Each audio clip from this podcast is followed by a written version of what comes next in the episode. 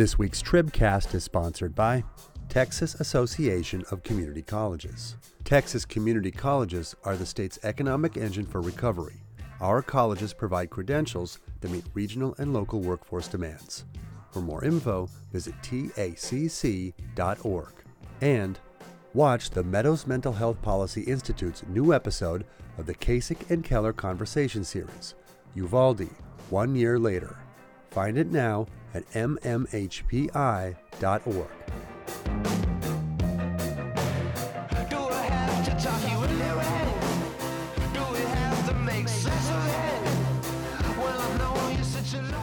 Hello and welcome to the Texas Tribune TribCast for June 23rd, 2023. This is Matthew Watkins, managing editor of news and politics for the Tribune.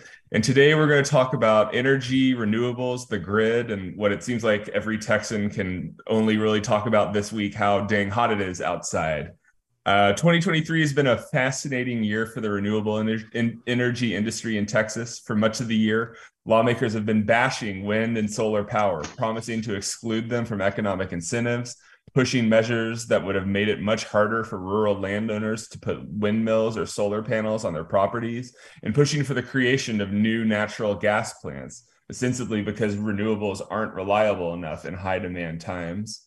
But many of those efforts have failed this past year, and sometime this year, if it hasn't happened already, Texas is almost certain to surpass California as the national leader for solar power generation.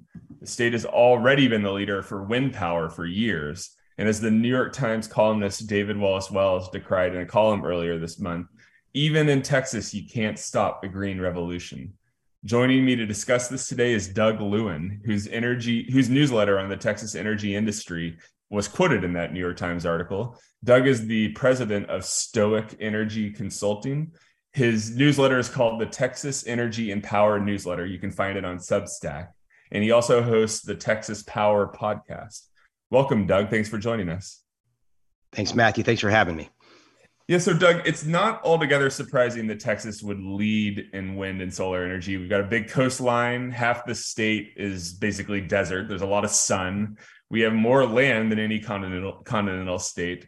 But there are signs that there's a real significant transition going on here. I'm again quoting that article from the New York Times, saying that 2 decades earlier, clean energy accounted for less than 1% of the state's power. Last year, it was more than a quarter. What's happening here in this, fossil fuel state? What's causing this kind of shift that we're seeing? Yeah, you put your finger on one of the things, which is Texas just has an abundance of natural resources, right? Not only do we have a lot of oil and gas and the Permian and the Eagleford and the Haynesville, but we also have an abundance of wind and sun, right? If you look at the wind corridor maps, it kind of comes right down into Texas, sort of where the best wind is. And as you alluded to, the coastal wind, which has a different profile, tends to blow much better on these hot summer days. And of course, sun as well. If you look at where the best sort of solar resources are, again, Texas, especially West Texas, smack dab in the middle of that. But really, won't be news to anybody living in Texas. It's very, very sunny here. So that's one of the things. But, another thing is the market structure that exists in Texas. It's a highly competitive market, and it's based on what's called economic dispatch, which is basically a fancy way of saying that resource that costs the least gets deployed first. And what we've seen over the last few years is the cost curves have crossed. And what I mean by that is now, for a while, wind has been cheaper and now solar is cheaper. In fact, the International Energy Agency called it the cheapest source of electricity in history. They declared that a year or two ago. And that is certainly true in Texas. The only other thing I'd say about this, Matthew, is that I sort of steadfastly and consistently sort of resist any sort of narrative that this is oil and gas versus renewables. Yeah. A lot of the oil and gas companies are working feverishly to connect to the grid for their oil and gas drilling operations so they can power them with cheap renewables. This is an integrated energy system. I know it's easy or habitual for people to think of sort of a, you know, us versus them kind of framing, but the way it really works in the energy industry is a lot of the oil and gas folks, you know, want to buy renewables. And if you look at like geothermal and offshore wind, a lot of the skills, a lot of the knowledge and expertise that oil and gas workers, that oil and gas executives, et cetera, have translate really well into renewables. So I don't look at it as some kind of cage match between oil and gas and renewables. Well, yeah, that's a really interesting point, and one that I've kind of noticed a lot, right? Where we've seen this kind of stance from Republican leadership in this state, you know, that we're going to fight to protect oil and gas, you know, that you know, the renewable rise of renewables might be in some ways bad for this, you know, economic driver industry in this state. But you see a lot of these oil and gas companies, you know, not necessarily really asking for that, right? Like they want to get in on that game too and everything like that. So what is it you think that's driving that kind of anti-renewable position from the state leaders? Well, I think most of it, frankly, it's just coming from like, you know, entities like Texas Public Policy Foundation that just have an agenda and that they're pushing hard. And there certainly are some oil and gas interests that really detest renewables, but the oil and gas industry is not a monolith. I think, though, it's also true that there are a lot of Republicans, I don't know, it's probably not a majority, but a good number at the legislature that fully understand that wind and solar have been fantastic for their districts, particularly if you're a rural member. You've seen, you know, across rural Texas, billions, I think we're now into the tens of billions of dollars of payments to landowners, payments to school districts and cities and counties.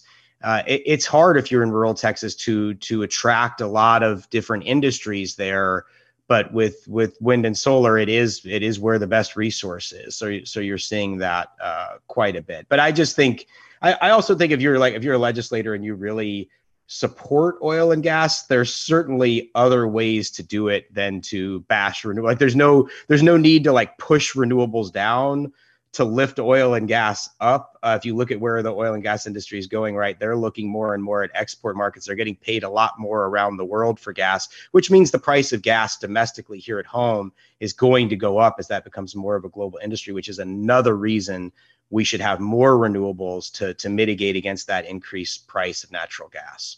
Right. Yeah. And there's various kind of economic arguments you can make. As you already mentioned, the renewable are very inexpensive, right? And so if you're getting those onto the grid, that, you know, would conceivably save consumers money and on their energy bills, which is a big concern coming, you know, these years after the winter storm. But also, as you said, there's the issue of kind of land rights, you know, being free to do with what you want with your land and things like that. You've written recently about SB 264, which was this bill that I believe passed the Senate and would have essentially put in all these kind of new regulations of kind of where you could build a, you know, where you could put a wind turbine on your property, where you could put solar panels on your property, things like that. And it sort of took, you know, used environmentalist tactics against them. That, you know, the many kind of viewed it as if you can't outright ban those types of things, maybe put so much red tape and bureaucracy in people's way that it makes it just much more difficult and time consuming and expensive to develop those things on your property. Like I said, that passed the Senate, but as you mentioned, it kind of hit some resistance in a house where there were members, you know, along the coastline or in different areas who, you know, slowed that down. You specifically mentioned in your writing Todd Hunter, the state representative who represents sort of a coastal district anywhere. Tell us a little bit about that kind of coalition that that blocked that bill from becoming law. Well, yeah, and it was to be clear, Senate Bill 624. It did, like you said, it passed the Senate. It never got a hearing in the House, but then the Senate actually attached it to what was perceived to be a must-pass bill, the Public Utility Commission sunset bill, and again the House insisted that can't come out. And I think there's a few reasons why the House insisted that come out. One is what we've already talked about, the huge investment in a lot of these members' districts. As a matter of fact, it's interesting, Senator Perry voted against it in the Senate. He has the most wind. I don't know if he has the most solar, definitely has the most wind resources in his district. So it was not a party line vote even in the Senate. And of course, in the House, you have a lot more districts, right, with a lot of wind and solar. So I think that's one reason. The other one you just alluded to, Matthew, is, in 2022, a remarkable year for a lot of reasons, but one of the biggest news stories of the year was the Russian invasion of Ukraine. And that caused gas prices to spike. And so the average cost of gas was something like $6 or $7. This is not gasoline at the pump. This is, natural gas, right? That flows to power plants and directly into people's homes for heating. $6 or $7 on average, as high as $9. And compare that to 2021. In most years throughout the 2010s, usually about $2. So you're talking about a 3x increase. So the amount of renewables we had on the system, there was a study by Josh Rhodes with Idea Smith, the University of Texas Energy Institute researcher, and he quantified the savings from renewables at $11 billion. And you mentioned Chairman Hunter. He started off, I believe it was his very first hearing where they talked about energy issues. He's chair of state affairs, which has jurisdiction over the power industry, not energy. That's in energy resources in the House, but over the power industry. And he started off by saying, I don't hear enough people talking about consumers. We're going to focus on consumers. And if you're focused on consumers, you really, renewables are incredibly important, because I shudder to think what our electric bills would have been in 2022. And then the last thing about this, Matthew, you asked about sort of a coalition that defeated it. There were a lot of folks that were opposed to Senate Bill 624.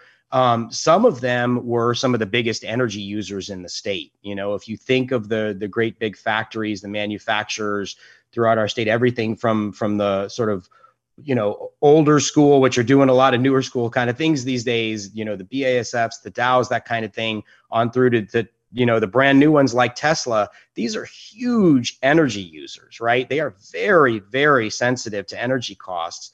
The only way they can onshore and bring those manufacturing facilities here, I mean, you look at Samsung, look at the amount of power an entity like Samsung uses.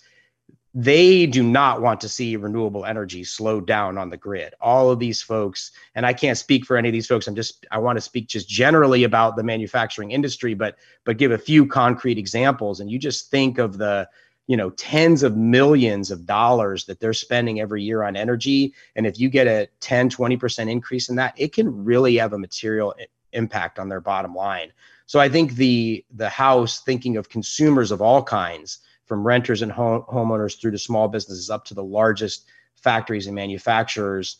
The Texas Association of Business was active in some of this and trying to make sure that 624 didn't go through, because again, small businesses would have felt the impact. So it was very interesting to see just a wide variety of different stakeholders, come together and make sure that that bill, which would have really harmed consumers, didn't make it across the finish line. Yeah. I want to throw at you some of the kind of arguments for why we should, why some people say we should be concerned about kind of the rise of renewables. The first one being the reliability issue. We, of course, saw in 2021 when the winter storm caused the grid disaster, you saw the frozen windmills argument, and that was, pretty widely debunked by, many publications, including ours. And natural gas plants actually failing at a higher rate. We saw a lot of, basically all different kinds of generation kind of lost on that grid. But there's a separate kind of bigger picture argument that kind of goes back to what you were talking about with the price, right? Which is essentially wind and solar are cheaper. Wind and solar get bought first because those types of power are cheaper. But while you can maybe weatherize a windmill from an ice storm, you can't weatherize a windmill from the wind not blowing, or you can't weatherize a solar panel for when it's dark outside, which means there are going to be times when those, sources of power are not available. And if you have all this solar energy going in, all this renewable energy going in when the power is the most expensive, you're, you know, long-term disincentivizing natural gas and other kind of what they call dispatchable power from ending up on the grid, creating a maybe problem where when you are in those emergencies, when you say the weather gets really freezing cold on a at night, or if the wind stops blowing, you know, on a hot summer day, that we now don't have the capacity we need. What do you think of that case, that argument being made by some? So there's a lot there. A couple of thoughts. Number one, we have got to get smarter about having more flexible resources on the system. And this is not just because of renewables. Mm-hmm. You and I, Matthew, were talking on Friday, June 23rd. There are right now, as we speak, 10,500 megawatts of gas, coal, and nuclear. They're probably all gas and coal. I think all the nuclear units are online, but 10,500 megawatts of gas and coal plants that are offline.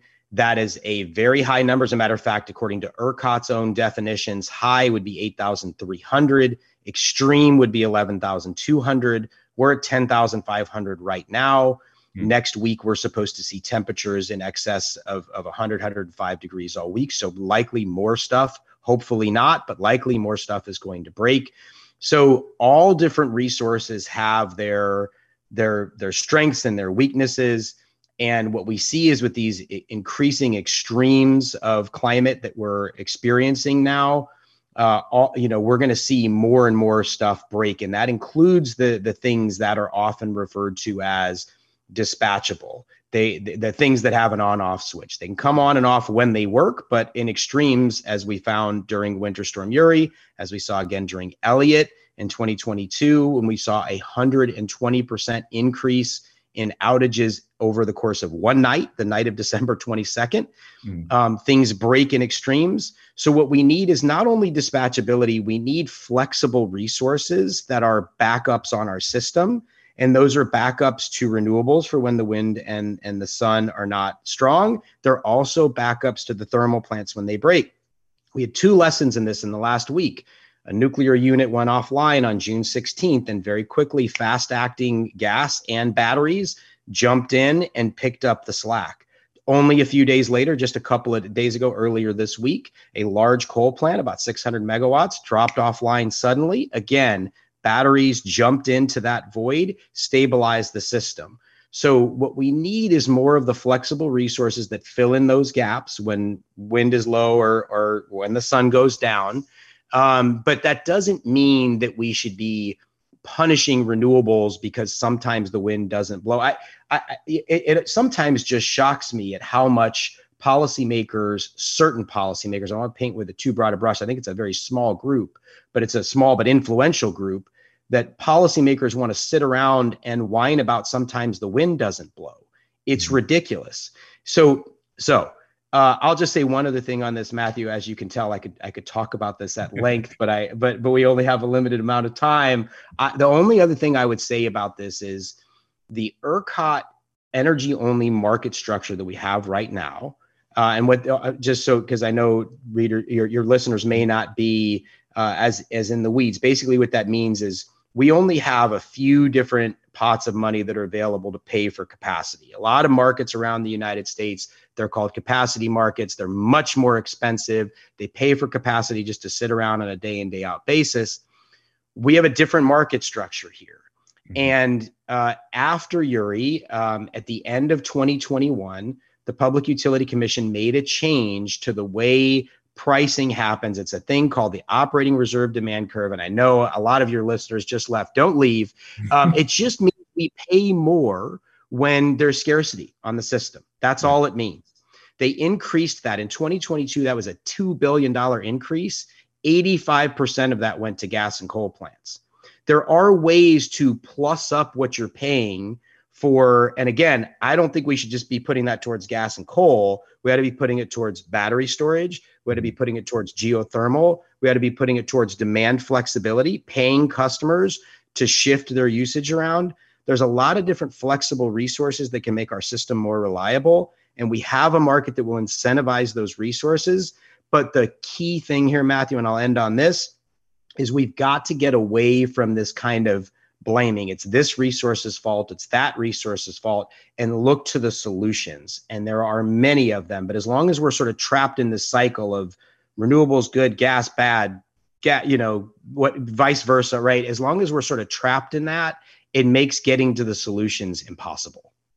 Yeah, you've written a little bit about the need for, as you said, more, for instance, battery storage of power, which, you know, could help, you know, when maybe some of that more renewables or other energy is being produced than needed during the day or on a windy time, you know, save that up for when you need it. What does that look like exactly? Are we talking about just like massive battery farms? One thing that you, I know, have said is essentially that you can kind of turn that on immediately, whereas like a natural gas plant might take 30 minutes or so to get moving or anything like that. So what does increasing storage capacity look like in Texas? So it looks like, I think, you know, it mostly fits into like two different buckets.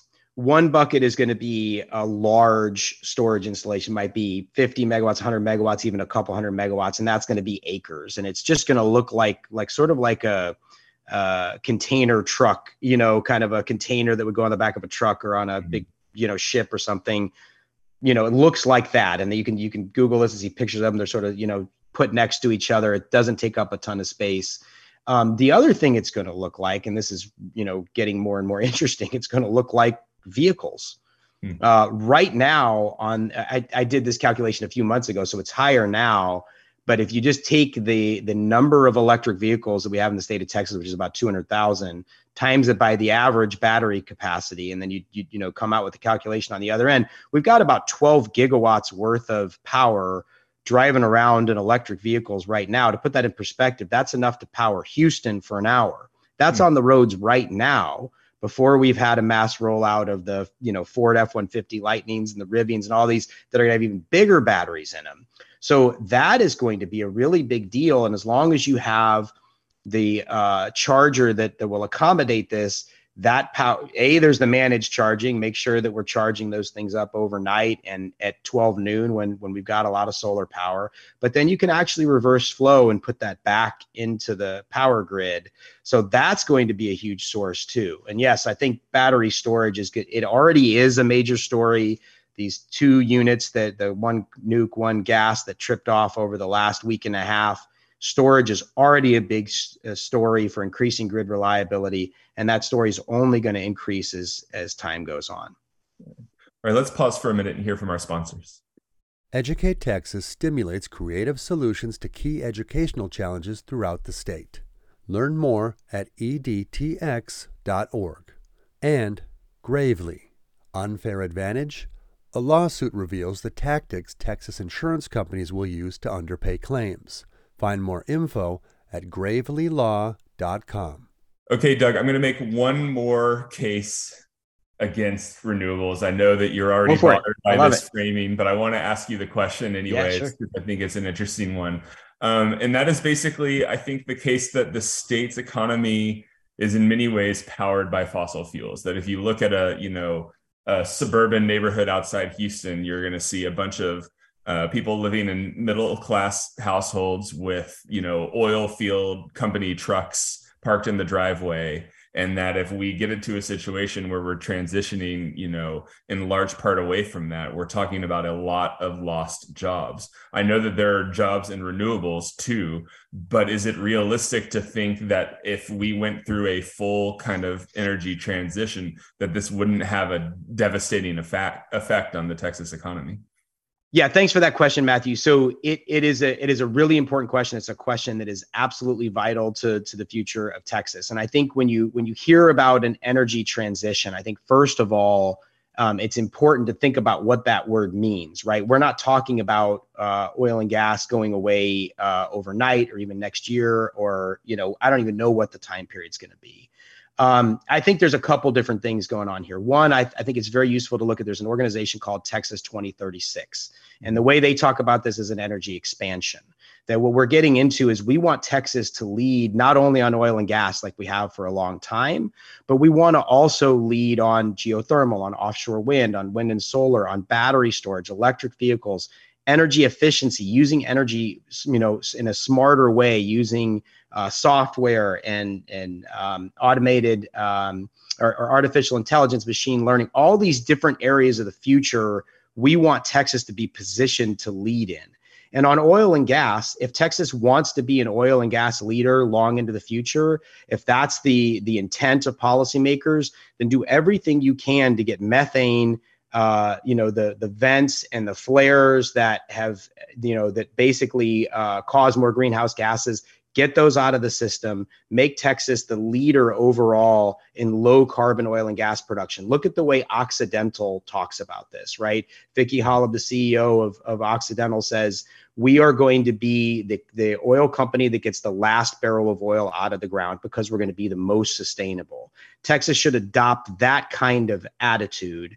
And I think if we do that, then we're actually ensuring Texas's future far more than if we're just sticking our heads in the sand, pretending like climate change doesn't exist, pretending like the entire world isn't moving rapidly towards decarbonization, towards lower emissions, and basically just positioning ourselves, unfortunately, tragically, really, to lose in the energy transition. That's what happens if we ignore everything going on. Instead, if we actually embrace it and say Texas could be the leader in these low carbon solutions, we're positioning ourselves to have a strong economy long into the future throughout this energy transition or energy expansion or whatever you want to call it.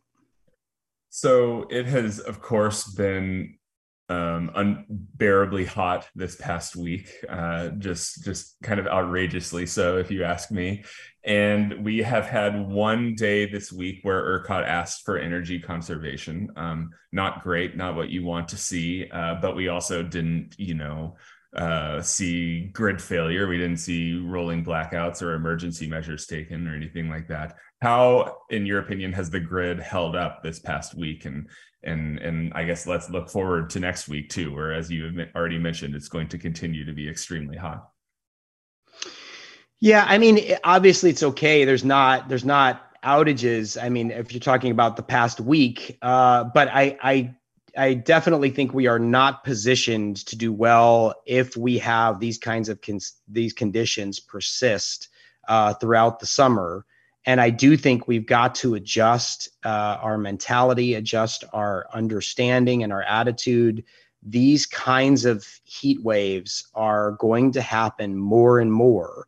Mm-hmm. And what we are not doing a good job with, Matthew, is managing the peak.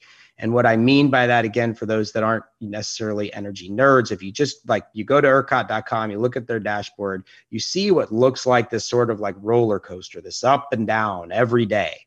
And the vast majority of hours during even during these heat waves, we have a lot of extra capacity. Mm-hmm. But when you get to that peak, you get up, 3, 4, 5, and increasingly as we get more solar, it's going to be more like 7, 8, or 9 in the evening, because solar is really helping tremendously at the top peak of the day when air conditioners are running 100%. Everybody's trying to keep cool indoors. Everybody who can, we need to be thinking of our workers who are outdoors and how dangerous this is to them. But for those that can be indoors, those air conditioners are running at 100%. Solar's great with that. We are going to need to manage these peaks better and shift usage towards earlier in the day or later in the day. We were talking earlier about electric vehicles, right? If everybody comes home from work at 5, 6, 7 o'clock and plugs in their electric vehicle and charges it at the same time, we're going to have problems on the grid. The inverse is true. If everybody comes home and plugs it and they've got a software that says, hey, power prices are high, things are tight, are you okay charging for much less money overnight, right? Would you pay a penny or two overnight versus 10, 15, 20 cents right now? Mm-hmm. Then we're fine. We have tons of capacity through, 80% of the hours, even 90% of the hours. So that's what we're failing at, is managing that peak. I just want to say one more thing about that, Matthew. Energy efficiency is really, really, really important in all of this. That helps bring the peak down. If we're helping people get the most energy efficient air conditioners, these new high efficiency heat pumps, they automatically use a lot less than the older ACs, but they also have inverters in them, just like a battery, and can respond to a signal. So instead of just being on or off 0 or 100, which is how almost all air conditioning, including the unit outside my office right here, that's how most of them work. They're continuously variable. They can go 0 to 100. So it could be running at 30% or 50% or 70% and respond to a signal. So that air conditioning management is a huge part of managing the peak as well. And with those things, with that specifically with managing the peak, we're awful. And we have to do better at that if we expect to have reliable power throughout the summertime. Yeah, and you mentioned energy efficiency, kind of avoiding waste and things like that. And that was another thing that I think a lot of people were hopeful that the legislature would maybe take on in addressing the grid. And it's not something we saw a lot of action on this legislative session. But I do wonder, I mean, with all the federal incentives coming out, how much it even matters, you know, how much the state wants or doesn't want to put its kind of thumb on the scale when there's so many kind of other market incentives or federal government incentives pushing, you know, this state and other states in that direction. I mean, is that ultimately the story here? Is that there's really not that much that the state government can do to influence this? No, not. I don't think so. Not in my view. I do think that the federal incentives, for instance, on the heat pumps I was just talking about, and people should look into this, there is right now a $2,000 tax credit. So if I hope this doesn't happen for your sake, dear listener, but if your AC were to break this summer, look to replace it with a high efficiency heat pump because you can get $2,000 tax credit. That will drive a lot of activity. There's no doubt. But for the state to just, you know, sit back and do nothing would be a major mistake. And I don't think it's a question of putting a thumb on the scale. I think it's a question of recognizing value, recognizing economic value. The prices. We saw this last week, the prices on the market got close to $5,000 a megawatt hour, right? So what we're really talking about, Matthew, is how do you recognize the value of somebody shifting their energy use? I've been talking about this for the last couple of weeks. I've been saying folks should be pre-cooling their homes. People should be making their homes cooler at 10, 11 in the morning, 12, 1 o'clock in the afternoon, so that they need to use less at peak. If people do that, are they compensated for it? Is there any value that's delivered? So if you look at the ERCOT dashboard, the price of power at 10 or 11 in the morning is usually like $20 or $30 a megawatt hour. It's rising into the thousands in the afternoon, but there's no way for the customer to get that value. So I'm asking them to do that for the good of the grid, just like ERCOT saying, pretty please, will you conserve between the hours of 4 and 8 or whatever they're saying? Why not actually recognize the value in that action by the customer and compensate them for it? Because then you create a virtuous cycle where more people want to do that. More people want to lower their energy bill and get paid. So I don't think it's a question of putting a thumb on the scale. I think it's actually a question of evening the scales and saying, instead of just the owners of big coal and gas plants and wind and solar for that matter, being able to be paid, why not let the customers be paid? And just one other point on this, right now, the big customers do get paid for that. Bitcoin miners get paid to reduce. Why shouldn't I, as a homeowner or a renter or a small business owner, be allowed to get paid to reduce, right? And it's not just Bitcoin miners. I don't mean to pick on them. Anybody who owns a big box store, a factory, if you're a Bitcoin miner, any of that, you can get paid to reduce. The small guys cannot. Why is that? So I don't think it's a question of putting a thumb on a scale. I think it's a question of evening the scales. Okay, one last question. What does the Texas grid look like in terms of sources of energy 10, 15 years from now? Are we going to see this same level of transition? More impossible to say right now. What are your expectations for the future here? So I'm happy to take a stab at it, but I will preface it by saying, if you would have asked me 10 years ago what our mix would be today, I would not have predicted the amount of wind and solar we have. I would not have predicted the decrease in coal. Gas actually has increased over the last 10 years. I don't know whether I would have predicted that or not, but predictions are a bit of a fool's game, but I'm happy to play along. Right. You know, we'll listen to this in 10 years and you'll be like, man, Doug, were you wrong? You know, who knows, right? We're going to be surprised. There's going to be new inventions. There's going to be all sorts of things we can't even imagine right now. But I will say, I think what we will likely see is I think one of the biggest things people aren't looking at as well as, you know, I just mentioned Bitcoin miners. They get a lot of attention. There are going to be a lot of other large flexible loads on our system. I think we're going to be making a lot of hydrogen using wind and solar. So I think we're going to have a system with a lot of wind and solar where we're using that for things that don't need to run 24/7, 365. There's going to be carbon capture machines. I mentioned Occidental earlier. They're already building some in West Texas and in South Texas. We're a growing state. We do not have enough water. The Texas Tribune has done a great job, right? The article you guys had the other day on the aquifer and the depletion of it. We don't have enough water. We're going to need to desalinate water. That is a heavy, heavy energy user, but you don't, Israel has pioneered ways to to desalinate water where you can turn the power on and off, right? So you think electric vehicles, like we were talking about, all the buses in the state are likely going to be electric within a 10 or 15 year time period. You don't need to charge them all the time. You only need to charge them part of the time. So I think we're gonna have a lot more wind and solar and these large flexible loads and the small flexible loads. We were talking about heat pumps and how they can move up and down, right? That is how the system is going to look. It's going to be a system that is much more. A utility executive, I was on a panel the other day, and he said, you know, it used to be that we would forecast demand and dispatch supply. And he said, now what we're doing is forecasting supply and dispatching demand. Mm-hmm. And I think that is the world that we are moving towards very rapidly. And if we do that, we can integrate a lot more low cost, low polluting,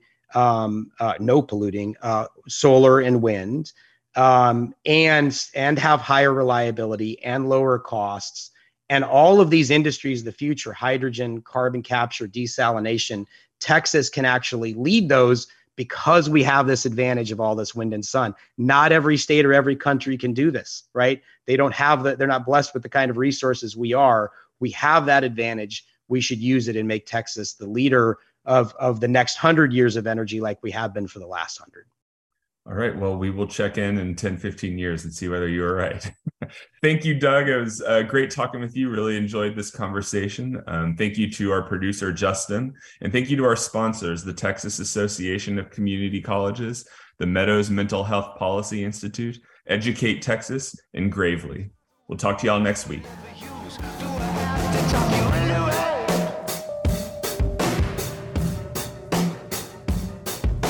Hear from Sylvia Garcia, Senfronia Thompson, Andrew Murr, John Sharp, and many others at the 2023 Texas Tribune Festival, happening September 21st through the 23rd in Austin. Join us for big conversations about the future of Texas with leaders at the local, state, and national levels. Learn more at tribfest.org.